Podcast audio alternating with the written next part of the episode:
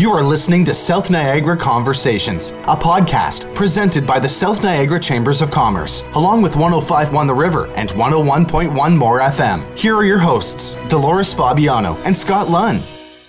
And thanks to everyone who's joined us for our South Niagara Conversation series. For those of you who are tuning in from afar, we represent the communities of Fort Erie, Niagara Falls, Port Colborne, Wainfleet, Welland, and Pelham.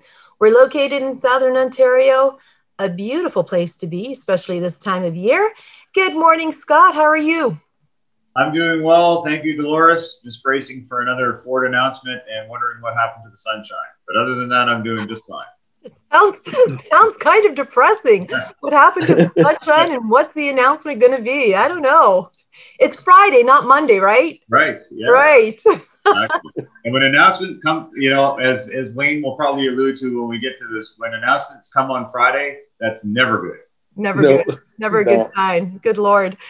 I, I want to give a shout out to our tech sponsor, Brian LaChapelle from V4 Networks. Uh, Brian, you always make us sound so great. How are you this morning? I'm doing really well. Thanks. Great. Thank you. Uh, this morning, we're going to be talking about affordable housing in South Niagara. It's a, a, growing concern, and I know that the pandemic has put even more pressure on an already stressed system. I also know that this is not an issue that's unique just to, to us here in Niagara. Scott, we've touched on this briefly in a couple of previous podcasts, uh, but it's an important conversation to have. So, Scott, who do we have joining us this morning? Well, thanks, Dolores. This morning we have Joan Heritz, uh, assistant professor from and uh, assistant professor of political science at Brock University, and the author of the recent report, "Looking Ahead and Looking Up." uh, affordable housing in Niagara. Uh, Wayne Campbell, who we've had, uh, is backed by popular demand, demand, counselor with the City of Niagara Falls and member of the Housing Needs Technical Advisory Committee, and Mark Carl, CEO, Habitat for Humanity in Niagara. And uh, I think we'll get started with the first question, uh, and it's a pretty basic one. And we'll start uh, first um, with Joan. Um, is it what is the issue here? Uh, how much of an issue is affordable housing in the Niagara region? Well, let me start off by um, just thanking you for the invitation to be on this program today. And uh, so you're saying, what is the issue? That's the question. Well, that's a that's a, a big question. It's a broad um, question, but how, how big of an how big of an issue? Let's start with that. Okay. Well, it it is it's um for some of us i don't think it's as much of an issue if we if we have a place to live but for a lot of us um, it is a big issue because housing is instrumental to somebody's um, lively uh, to their well-being. So we can talk about um, educational factors we can talk about health factors or indicators but it it, it has um, you know studies have shown that having a place to live having um, uh, a secure place uh, to to reside, and in some in you know in a lot of cases too to raise your family is the most important uh, foundation. And then after that, everything can fall into place. Health indicators improve, and and everything else. So it is it is a big issue, and over time, I think it's going to be a bigger issue because we're going to see if things are presently the way they are. Uh, it's going to become more um, drastic for people for some people to find housing across Niagara. Right. All right. Okay. Uh, Wayne, uh, from your perspective. Well, I can't even begin to imagine a young family uh, where they're going to live, how they're going to live, uh, buying a house, uh, all those things that when I was first married were easy to do, but it, it's almost impossible at this point. Even even at the lower rates here in Niagara area, it's still way out of reach for the majority of people. Right. Yeah. Yeah, and it, it's only getting worse. And and and Mark, you must uh, the demands now must be more so than ever uh, from a Habitat for Humanity standpoint. Yeah. Yes, we do see it, and and we see it solely because as uh, as Joan and Wayne talked about the, the you know the, the new new individuals when I say new individuals trying to get into the housing market so the youth the uh, new people to new Canadians coming Uh, but but more importantly, we see a lot of the youth who are now saying, um, I, I, just can't afford a house at this time. Yeah. I can't afford the down payment. I can't afford the. Uh, it's it's a lot around the down payment that you you know as mm-hmm. is, you know as as Joan and Wayne said is individuals like us who may have a house or already have you know a house to live in and have our families and stuff. We're like, yay, the price went up. Great, look at our equities gone up. But if mm-hmm. you're somebody trying to enter the market trying to buy a house to raise your family, uh, to have stability and a safe, decent place to live, you've got to come up with that down payment. You've got to qualify for the mortgage, and you've got to make those mortgage payments that are going to be way above what kind of the 30% of your income. So if you think of, uh, mm-hmm. you know, your mortgage payment is now over 30%, that cuts into everything. That cuts into your your kids' tuitions, uh, uh, uh, tutoring if you needed tutoring for your child at school who needed some catching up.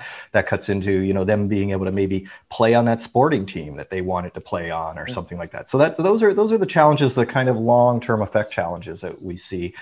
Uh, we see a, an increase, and uh, on that level too, we we see. Um, we see an opportunity too to go to more uh, dense housing. So like you know stack condos townhouses for habitat homes. Mm-hmm. but uh, we also see the challenge. We can talk about it later about uh, our current land prices you know mm-hmm. are uh, are a challenge when for any developers coming in or trying to make affordable housing. It's a it's a challenge so. Yeah so the way i understand it when we talk about housing there's um, three issues that that are considered so the first is affordable housing, uh, which is households paying more than 30% uh, of their before tax income, as Mark said. Adequate housing, which refers to homes needing major repairs, lacking basic services or infestation with vermin, mold, etc. And suitable housing, which often refers to overcrowding in households, which we're seeing a lot more of here in Niagara. Uh, do any of you know the status of these three issues here in Niagara? Is one issue greater um, than the other right now in Niagara? Good question, huh? Well, from my perspective, uh, um, the difficult is the low wage individuals that are verging on the, the, the point of homelessness. And uh, we see a great great need for that here in Niagara Falls. I, I think that we have more homeless people than other areas because uh, initially it was cheaper, but it's still really, really difficult and expensive. But uh, um, I just had a, a, a, Zoom meeting with the regional planning the other day. the prediction is that in Niagara area, there's going to be an influx of people that will be more than those that presently live in St. Catharines and in Niagara mm-hmm. Falls by 2050. Mm-hmm. And how are we going to deal with that in terms of housing? Like, um, that's the big question. Yeah. Mm-hmm. And, and Joanne, I mean, in your report, you project that we'll need more than 67,000 more homes in Niagara by 2041. Right to meet our growing population. Like how how do we get there? How do, yes, I know.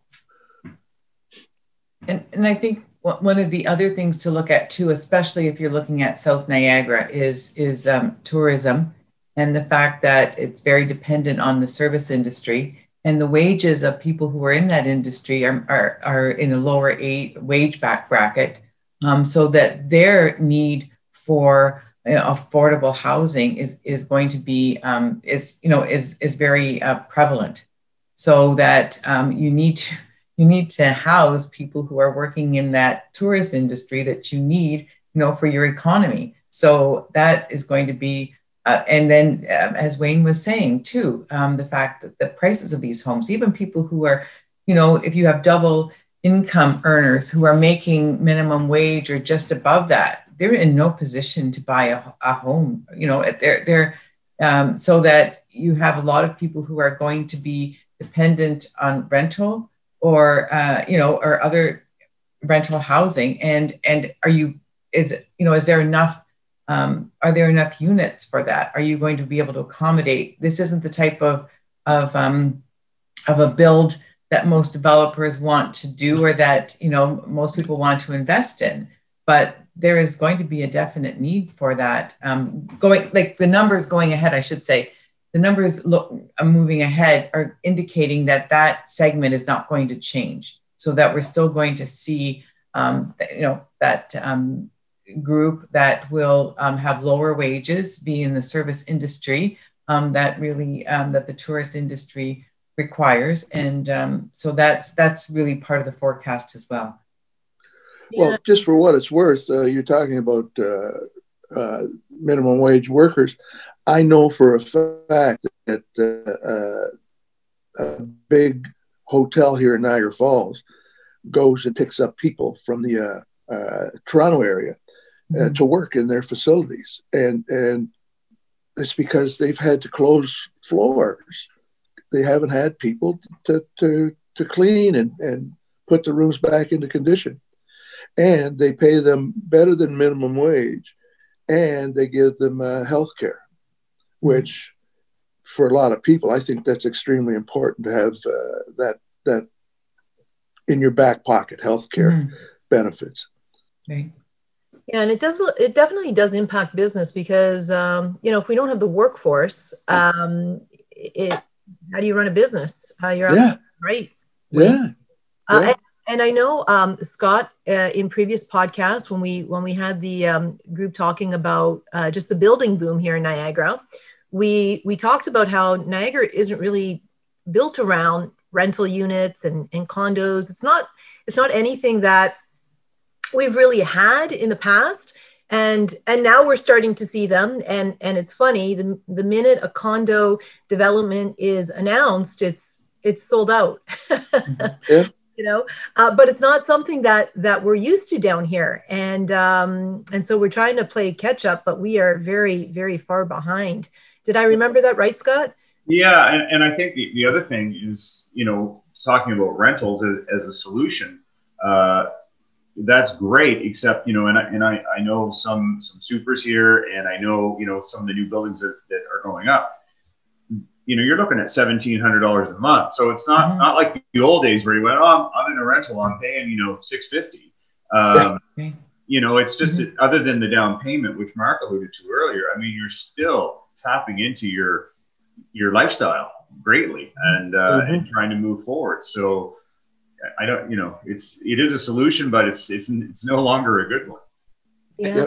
I think Scott, on that level, what's happening too, and I you know had a call the other day from a family. They were paying for many years. They lived there for 10 years or 8 years roughly and they were paying 1200 a month rent. The landlord sold the home, right? Because of the the the, the increase in the market. And you know, in one way you can't blame the landlord. It's an opportunity to what he invested, he or she invested in. But the reverse side of it is the next houses that they were looking at were 20, 2000 to 2200.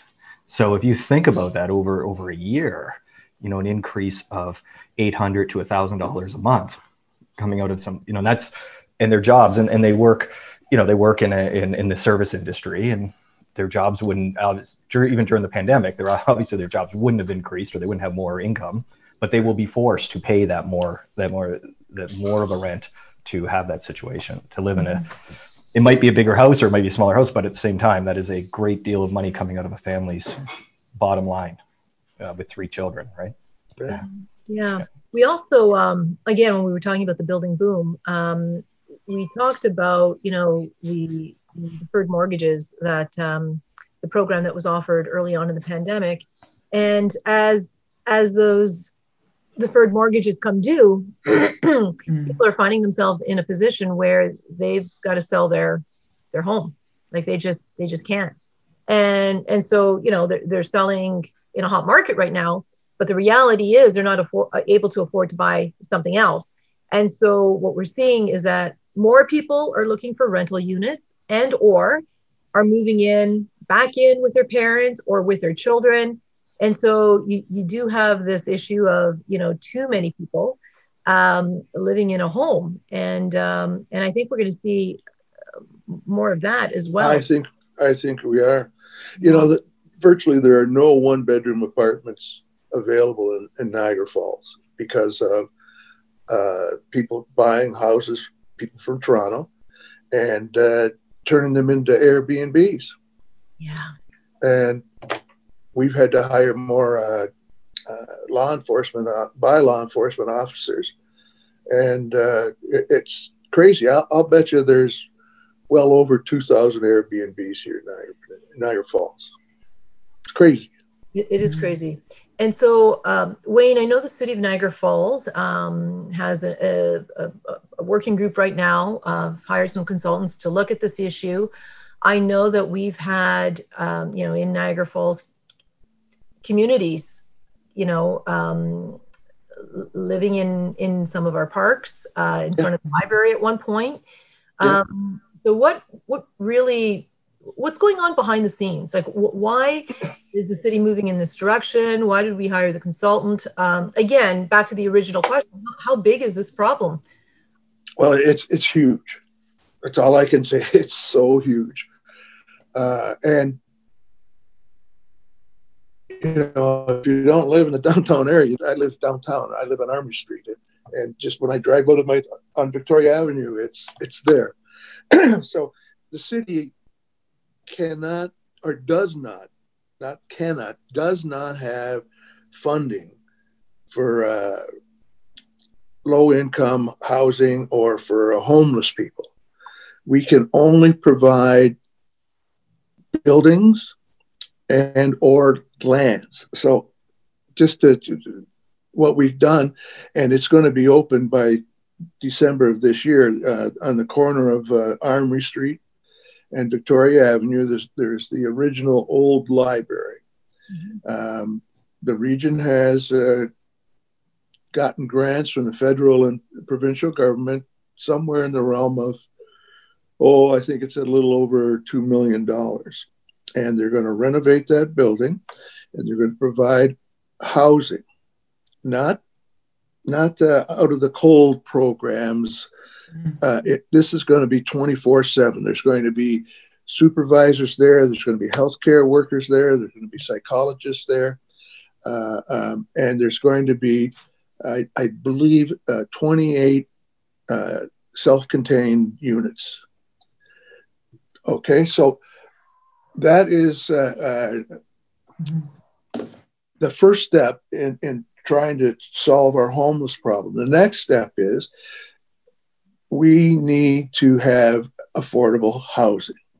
And so on Park Street, uh, used to be uh, the old uh, farmers market. It runs parallel to Queen Street. Um, we are doing an environmental assessment. Uh, that property used to have a coal company on it. And so there's a certain amount of contamination that we have to deal with. But um, we're going to put out uh, uh, memorandums. Well, I'm saying the end of May, because uh, we're going to build 200 units on that property for low housing. And the region is going to contribute uh, funding for 35% of those being uh, uh, subsidized housing. Mm-hmm. So it's a it's a step in the right direction. We we're dealing with not in my backyard. Mm-hmm. How how can you do this? But um, it needs to be done. Mm-hmm. Yeah. And it it will be starting hopefully by October, mm. which this time next year should be uh, completed. And I'm excited about it. The council is excited, excited about it. Um, but it's the only thing that we can do. We, we, we don't have money to, to buy a motel or, or things like that. That, that has to be the region. And the region's doing that already. Yeah. So Joanne, in, in your findings, when, when you um, did your report, are these the types of initiatives that we need to be doing? And, and what other things should we be looking at? Okay. well actually when wayne mentioned the um, the armory um, the old library building and it indicates to me what he's referring to is what they would call supported housing is that there's going to be um, units for individuals and that they will actually have workers um, you know support workers who will be able to assist them. So people who um, there's a myth that you know some people cannot be housed, um, that, that's a very very small, small, small part of the population, but there are people who do need supports when they are housed. So um, that that really speaks to the um, the old uh, library um, initiative. So that's and that, that's um, a transition process. Right. Exactly. Right? Exactly. That's not yeah. there. It's permanent, right? No, but what, when they are there, that they are actually um, receiving assistance, that they have Absolutely. continual um, supports, um, and they just have a they have a roof over their heads. Um, they have a place where they can go um, you know, and they have a place where they can put their, you know, their cell phone, which is important, right? They just yes, they don't have to worry about going somewhere and, and being and being robbed, you know. So that's that's that's security for them as well. And then also to um, the farmers market, um, you know, working at these type of projects where something's being built, and there's also um, a commitment to making, um, you know, uh, let's say rent geared to income type of housing or um, subsidizing housing. So that's that's another initiative.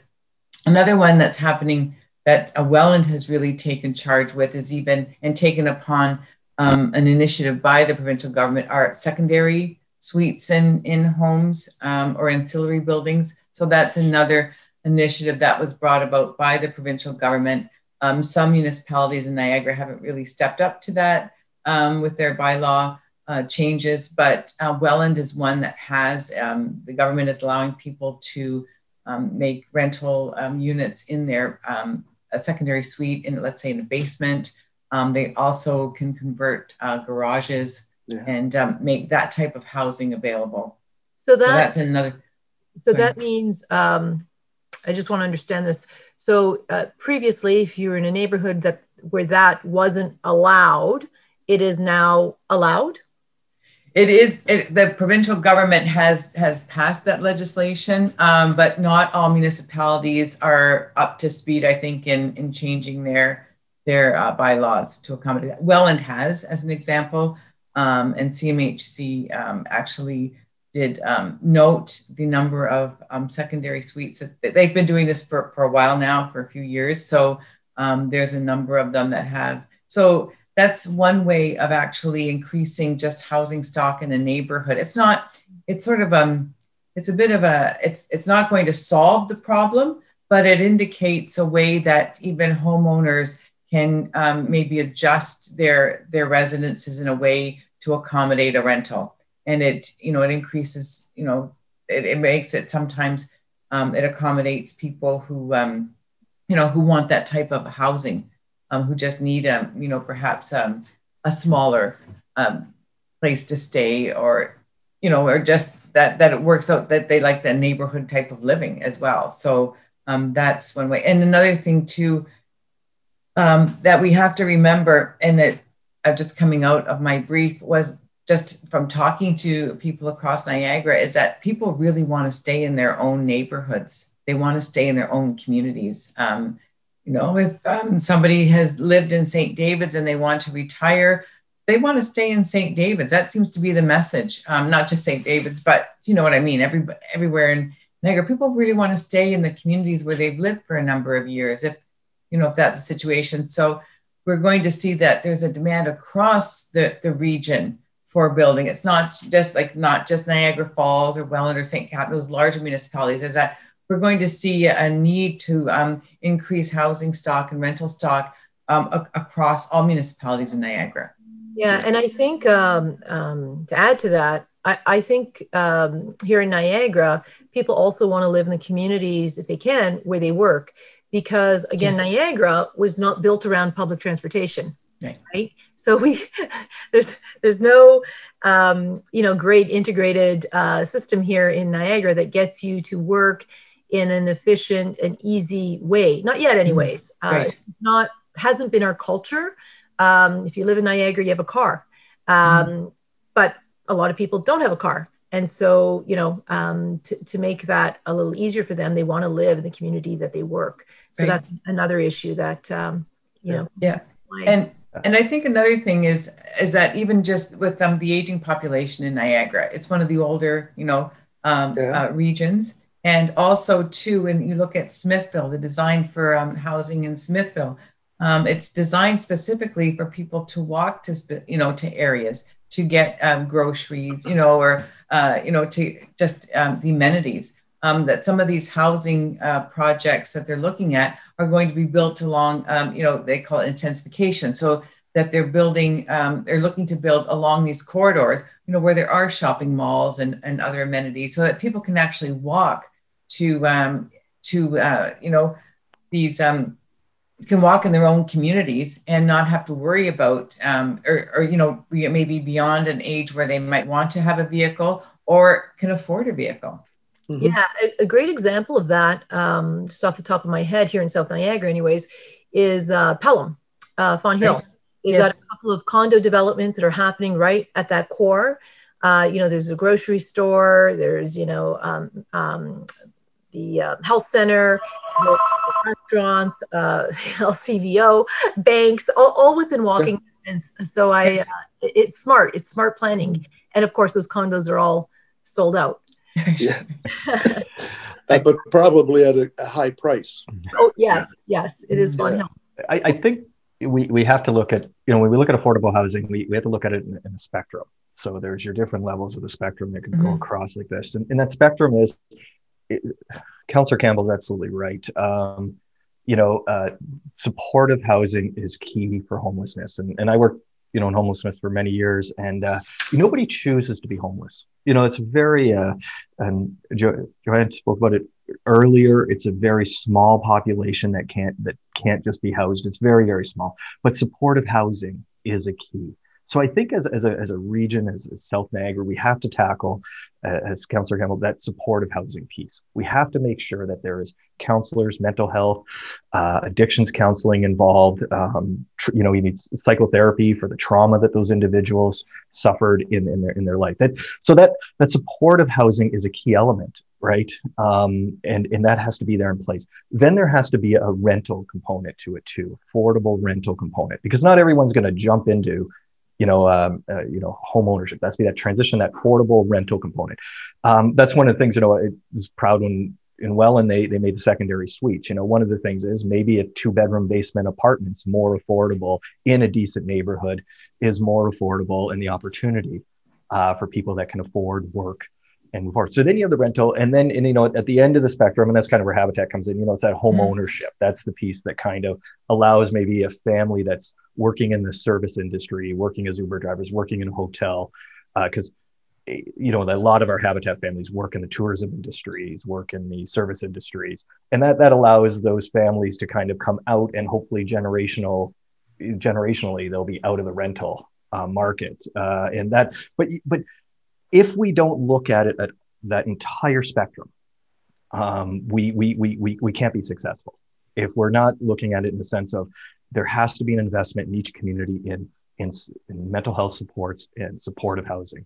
If we don't, in homelessness, if we don't look at it, there has to be a rental investment. And then there has to be a, a, a, and, a segment, and it's, it's not the big a segment that looks at what is what is affordable home ownership in Niagara too. Look yeah. like yeah, if, if, we don't, and in all three of those sections have to be invested in.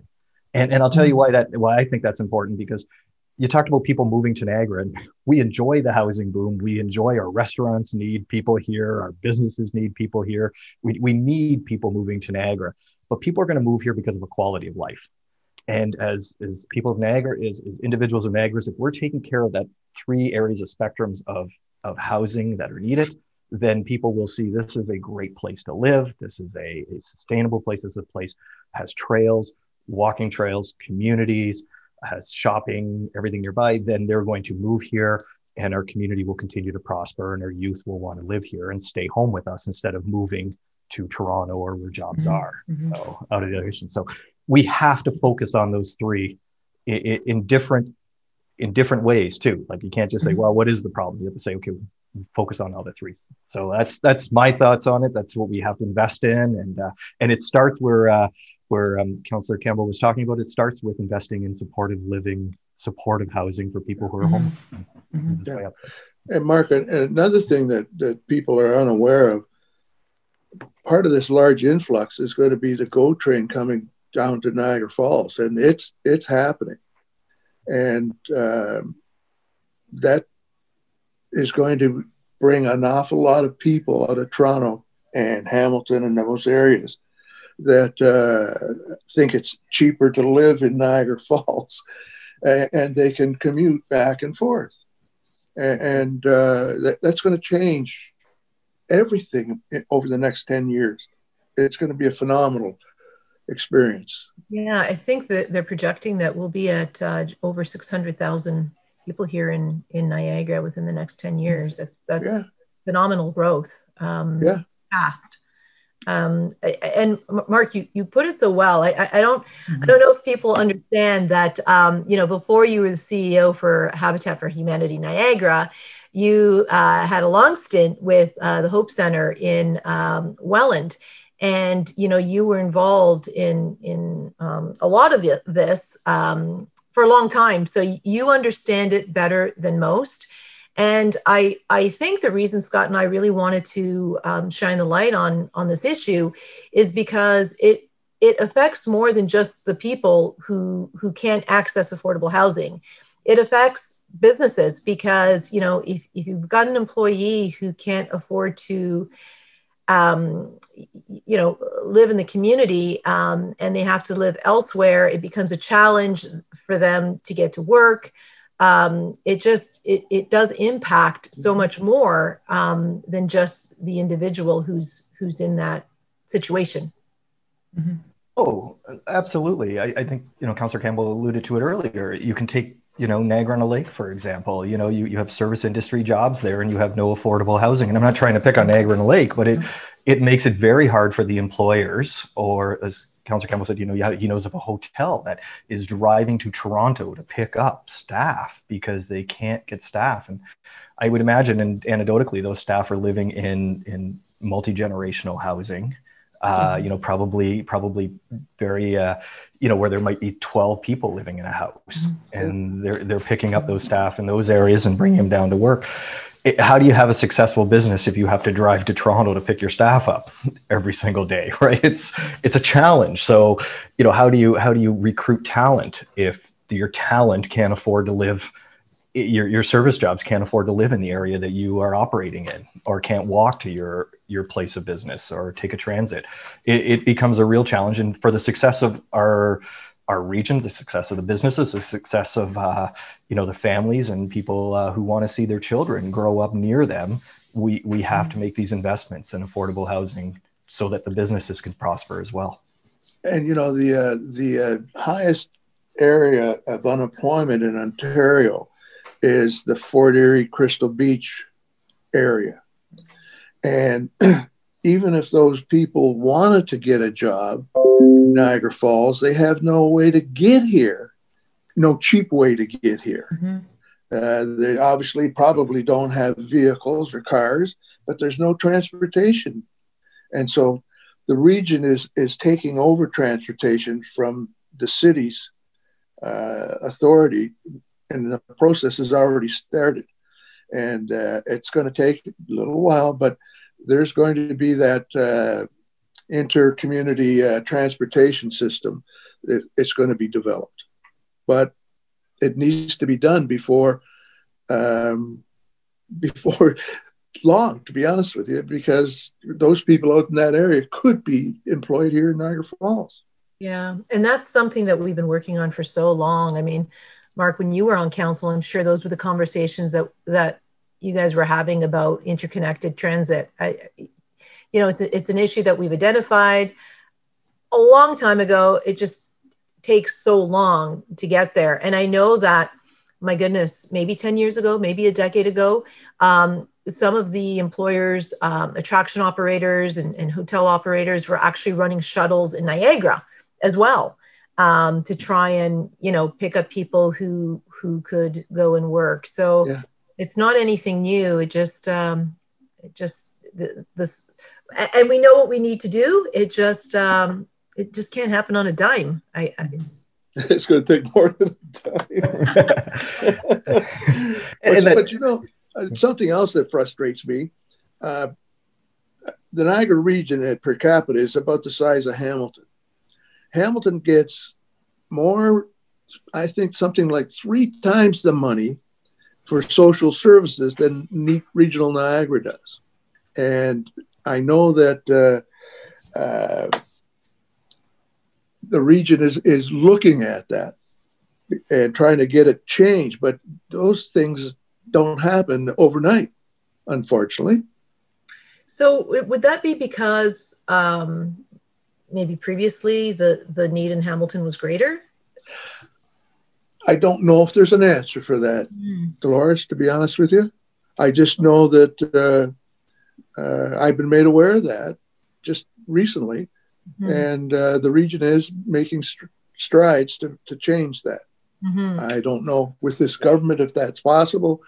Um, they don't have the money either. They, they're the uh, they're the ones that get the funding from the province and from the, the feds. Yeah. One of uh, Councillor Campbell's correct. It, it, has been when I was in homelessness. The answer to that question is the the province has a, and I don't know if this has changed. So it's been been a couple years for me since I've looked this up. It was it was to do with rural a rural area. Uh, they did an equation on what your rural area was. So if you took Hamilton, had way mm. less rural area uh, in the equation. So your density of population. So that's how they, you know, they they, okay. they calculated Toronto and all that stuff. Now that being said, again, the beauty that we have of having areas like Wainfleet and, you know, in between, we have a beautiful drive, Fort Erie. There's a lot of rural area. That creates a challenge for the social services. That creates a challenge for health. If you are, you know, living in Fort Erie, you have an affordable place to live, but you you you got to drive an hour to you got to get a ride for an hour to get to the St. Catharines Hospital each way. You know, it takes you it takes you a you got to take a day off work if you need to take transit to get to a doctor's appointment um, so it's it's a challenge. And then and then on top piled on top of that the way that the province calculates out social service funding niagara gets less than hamilton or comparable areas. And then you have less money to solve these issues. Yeah. and it's uh, it's something a reality it's something the government i believe the province has to change. It has to do it by population because we would have very many very many similar challenges as hamilton and, uh, and, and at the same time we have to address that rural area transportation the length between communities uh, makes it hard for people to it's it, more around uh, j- access to jobs and access to healthcare Mark, thank you for that because I was not aware of that. Uh, I, I, I, at my age, I'd like to say I, I, learned something new today. Like I really did. That's that, that that's uh, obvious when you. It, it's so obvious when you said it, right? But thank you. That was now uh, I know a different direction. Yeah, it's a, your rural. It's a it's an equation. It's an equation on the rural density of an area yeah. and uh, the uh, urban density. Sorry, the urban density of an area, leaving a lot of rural property left over. But it, it, Councillor Campbell still doesn't make sense to me. you know, it's still yeah, no, but I understand now. Yeah, yeah. Yeah.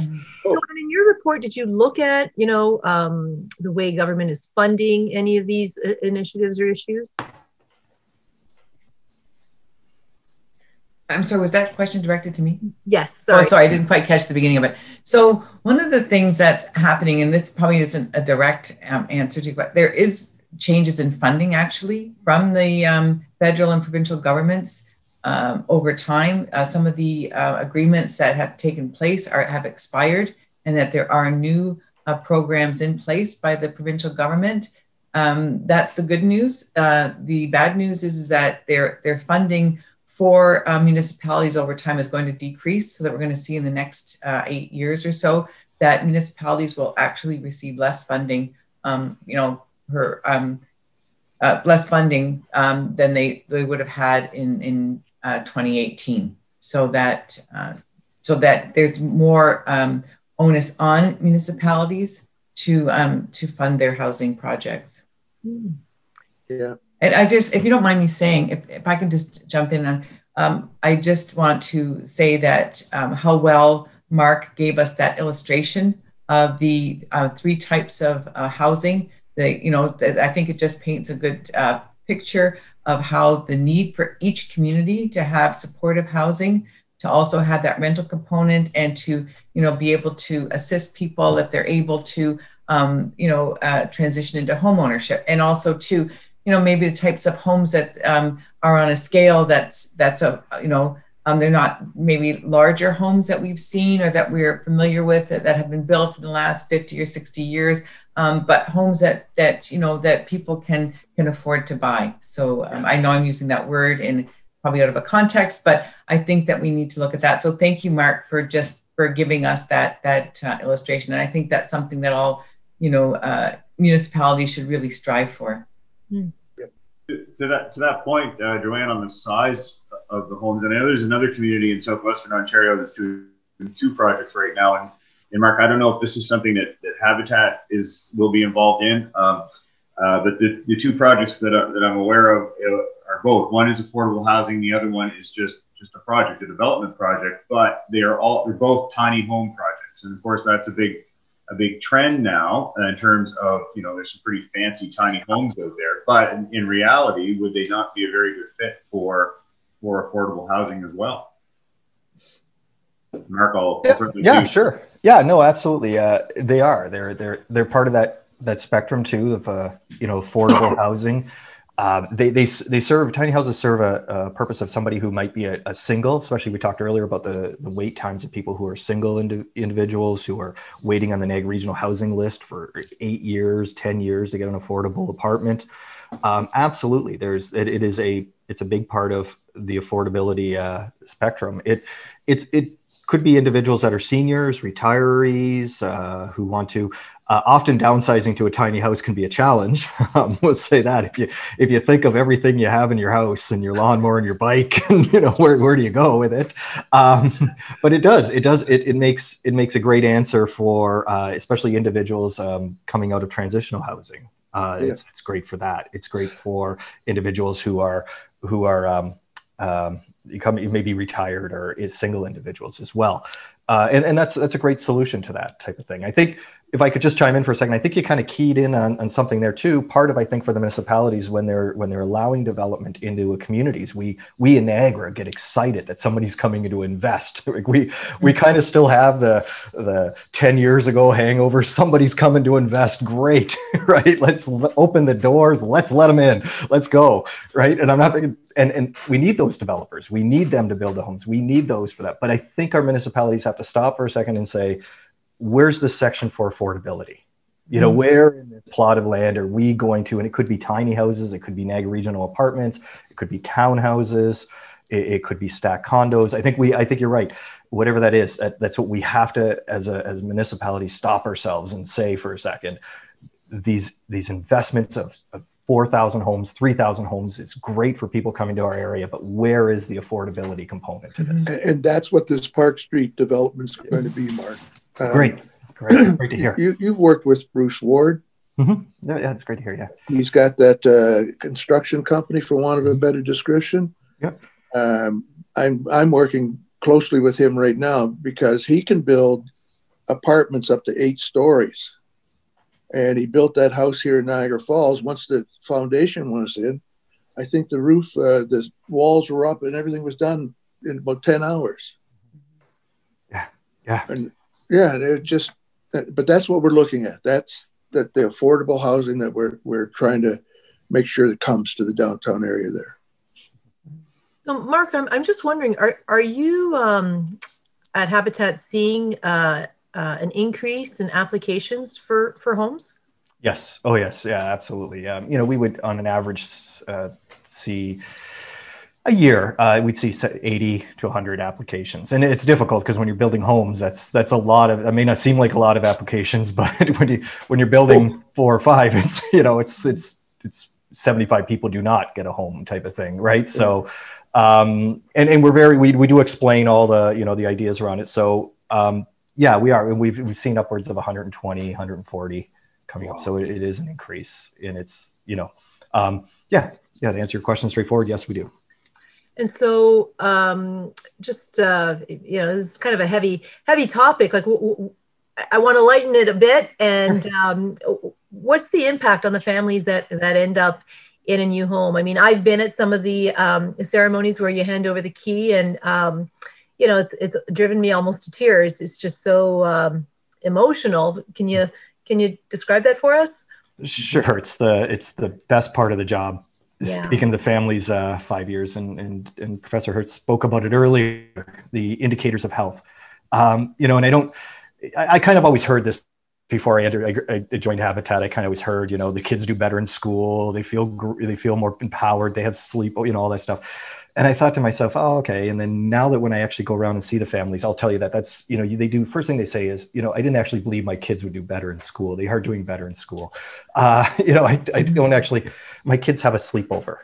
you know, we couldn't have a sleepover because the apartment was crammed before. Uh, you know, one, one family talks about uh, they, they, they actually they, they, they all went out and they all got jobs in the neighborhood and they, they, they just all went and applied in the neighborhood. They didn't live in that neighborhood before and they went and they applied. Now they, they walk to work. They, they have family gatherings. They have family over all the time and they just enjoy it. Um, mm-hmm. You know, some of the, the accessible, I think about the family, we have a, a house being built right now in Welland, uh, and it's it's going to be accessible. Currently, it's a single father mm-hmm. with four children. Uh, the young guy Christian is in a wheelchair. Uh, he lives in an apartment that he actually has to climb up the stairs to go to his oh. bedroom. Yeah, he's in it, and they didn't have any other choice because he needed a four bedroom apartment. He needed, you know, four or three bedroom apartment. So it's stairs. So the young guy, so the floor is going to be accessible. The, the kids are so excited about that, that their, their brother is going to be on, on one floor. Wow. Uh, it just it just you know it, you see the children uh, almost all of our children go off to university in the habitat home so it's not about habitat too it's about that spectrum that we talk mm-hmm. about making mm-hmm. sure there's affordable i don't want to just make this you know this conversation for South Niagara is about how do we invest in it, it doesn't have to be habitat it has to be how do we invest to make sure mm-hmm. that there's affordable housing for our families and you know whether it's a townhouse or something you just see those kids are stable they don't have to worry about moving they don't have to worry about getting thrown out by a landlord they don't have to worry about, they're not insecure about, am I going to be living in this neighborhood? Do I make friends with that child down the street because I've moved four times? And it's heartbreaking to have to move yeah. again. Mm-hmm. Um, you know, uh, it, this house is not affordable for my mother. Uh, so mm-hmm. therefore, I know we're not going to stay here long. So do I invest much of my emotions into doing well in this school and, and, and doing a great job in this school? So there's all those things that we talked to you know professor spoke about earlier those indicators of health you know how healthy is it for a family to be moving from apartment to apartment on a for and not being able to play any sports or receive any counseling that they require or or tutoring in math or anything like that. So that's that's you know that when we see when you ask what do we see? We see what most of us were fortunate to live our lives uh, to have and that's that stable secure and safe house that we grew up in. And, you know, I don't know, I can't speak for everyone, but, you know, we, that, that's the ultimate goal to have a safe, secure, affordable housing. And ultimately our goal at Habitat is that none of the Habitat children living in Habitat homes need a Habitat home when they grow up. That's the, mm-hmm. you know, mm-hmm. that's the goal that we look forward to. So, awesome. yeah. Cool. That's a good goal. Yeah. Well, well, Scott, uh, thought provoking, I would say. Absolutely, and uh, so much great information on such an important uh, topic. Uh, it sounds like some good pro- uh, progress is happening, but it's one of those things that you know uh, it's never going to go away. Uh, but it's good to see that attention is being paid to it. And Mark Carl from Habitat for Humanity, Wayne Campbell from the City of Niagara Falls, and Joanne Heritz from Brock University. Thanks so much for for your joining us today. It was very informative. Thank you very much. Yeah, thanks, guys. Thank you. It was great. And and we should say the region amongst municipalities is working very hard to solve these problems, and we, there should be credit due where credit is. Yes. And you know, the yes, regional government and each of the municipalities are yeah. trying to address this issue. So, yeah. yeah. All right. Yes, yeah. We should give a shout out to Niagara Regional Housing as well because they are they're just doing an amazing job. So, All yes, right. thank you, thank you very much. Shout out to them then. there you go. Thanks, everyone. Thank you. Uh, next. Stay safe. Next week's conversation um, is going to focus on the impact of the pandemic on Niagara Falls and the tourism industry, as well as what tourism will look like post pandemic. With an estimated 30 million visitors to this world renowned location, this past year has been beyond challenging. Joining us for the conversation will be Richard Taylor, President, Niagara Casinos, and Joel Noden, Director of Marketing, HOCO Entertainment and Resorts. To all of our listeners, t- send us the topics that you're talking about because we want to talk about it too. Thanks so much for uh, tuning in and have yourselves a wonderful day. Thank you. Bye. Bye.